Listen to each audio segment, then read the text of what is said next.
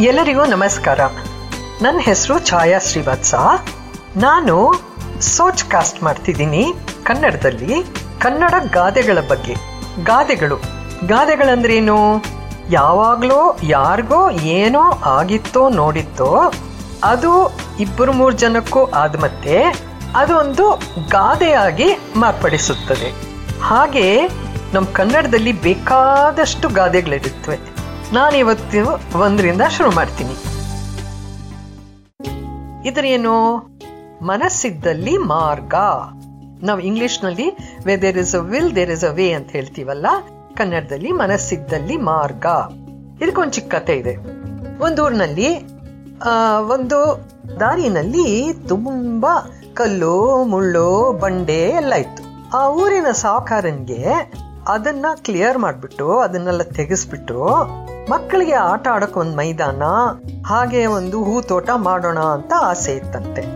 ಆದ್ರೆ, ಅಲ್ಲಿನ ಯುವಕರು ಕೇಳಿದ್ರೆ ಅಯ್ಯೋ ಅಯ್ಯೋ ನೀವೇ ಮಾಡ್ಕೊಳ್ಳಿ ಅಂತ ಹೇಳ್ಬಿಟ್ಟು ಹೊಟ್ಟೋದ್ರಂತೆ ಸೊ ಇವ್ರು ಏನ್ ಮಾಡಿದ್ರು? ಒಂದ್ ಪಿಕಾಸಿ ಎಲ್ಲ ತಕೊಂಡು ಅಗಿಯಕ್ ಶುರು ಮಾಡಿದ್ರಂತೆ. ಆ ಯುವಕರೆಲ್ಲ ನೋಡಿ ನೋಡು, ಅವನ್ನ ಏನ್ ಮಾಡ್ತಿದ್ದಾನೆ ಅಂತ ತಮಾಷೆ ಮಾಡ್ತಿದ್ರಂತೆ. ಇವನು ಆಮೇಲೆ ಕೈನಲ್ಲಿ ಏನೋ ಒಂದು ಪಳಪಳ ಅಂತ ಹೊಳಿತಿರೋದು ನೋಡ್ತಿದ್ನಂತೆ. ಆ ಯುವಕರೆಲ್ಲ ಬಂದ್ಬಿಟ್ಟು, ಏನೋ ಏನೋ, ಏನದು? ಅಂದ್ರೆ, ನಂಗೆ ಗೊತ್ತಿಲ್ಲ.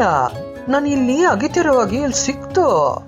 ಅವರೆಲ್ಲ ನೋಡ್ಬಿಟ್ಟು, ಅಯ್ಯೋ, ಇದೇನೋ ತುಂಬಾ ಬೆಲೆ ಬಾಳುವ ಕಲ್ಲು ಅಂತ ಕಾಣಿಸುತ್ತೆ ಅಂತ ಎಲ್ಲರೂ ಬಂದು ಅಗಿಯಕ್ ಶುರು ಮಾಡಿದ್ರು. ನಮಗೂ ಸಿಗುತ್ತೆ ಅಂತ.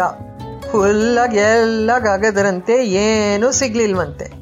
ಆಗ ಸಾವುಕಾರ ಹೇಳ್ದ, ಸರಿ ನೀವು ಹೇಗಿದ್ರು ಅಗ್ದಿರ್ದಿರಲ್ಲಪ್ಪ ಬನ್ನಿ ಇದನ್ನ ಮೈದಾನ ಮಾಡೋಣ, ಆಟದ ಮೈದಾನ ಹೂ ತೋಟ ಮಾಡೋಣ, ಅಂತ.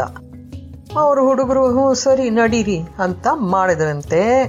ಬೇಗ ಅದು ಮುಗೀತು. ಇವಾಗ ಒಂದು ಆಟದ ಮೈದಾನ ಆಯ್ತು, ಒಂದು ಹೂ ತೋಟ ಆಯ್ತು. ಆಮೇಲೆ ಆ ಹುಡುಗರು ಕೇಳಿದ್ರಂತೆ ಆ ಸಾವುಕಾರನ ಸರ್, ನಿಮ್ ಒಬ್ರಿಗೆ ಸಿಕ್ತಲ್ಲ, ಅಂತ. ಅಯ್ಯೋ ಹುಡುಗರೇ, ನನಗೆ ಸಿಕ್ಕಿದ್ದಲ್ಲ ಕಂಡ್ರು ನಾನೇ ಅದನ್ನ ನನ್ನ ಜೇಬಿಂದ ತೆಗೆದು ನಿಮ್ಗೆ ಆಸೆ ತೋರ್ಸೋಕೆ ಅದನ್ನ ಮಾಡಿದೆ ಅಷ್ಟೇ. ನೋಡಿದ್ರಾ? ನೀವೆಲ್ಲ ಮನಸ್ಸು ಮಾಡಿದ್ರಿ, ಅದು ಒಂದು ಮಾರ್ಗ ಆಯ್ತು. ಸರಿನಾ? ಆವಾಗೆಲ್ಲರೂ ನಾಚಿಕೆ ಅಂತ ತಲೆ ತಗ್ಗಿಸ್ಕೊಂಡ್ರಂತೆ ಹಾಗೆ ನಾವು ಮನಸ್ಸು ಮಾಡಿದ್ರೆ ಏನ್ ಕಷ್ಟ ಕೂಡ ಬೇಕಾದರೆ ನಾವು ಎದುರಿಸ್ಬೋದು, ಅದನ್ನ ನಾವು ಸರಿ ಮಾಡಿಸ್ಕೊಳ್ಬೋದು. ಅರ್ಥ ಆಯ್ತಲ್ವಾ? ಮನಸ್ಸಿದ್ದಲ್ಲಿ ಮಾರ್ಗ. ನಿಮ್ಗೆ ಇಷ್ಟ ಆಯ್ತು ಅಂತ ನನಗೆ ಅನ್ಸುತ್ತೆ. ನಾಳೆ ಇನ್ನೊಂದು ಹೇಳ್ತೀನಿ ನಿಮ್ಗೆ, ಗಾದೆ. ನಮಸ್ಕಾರ.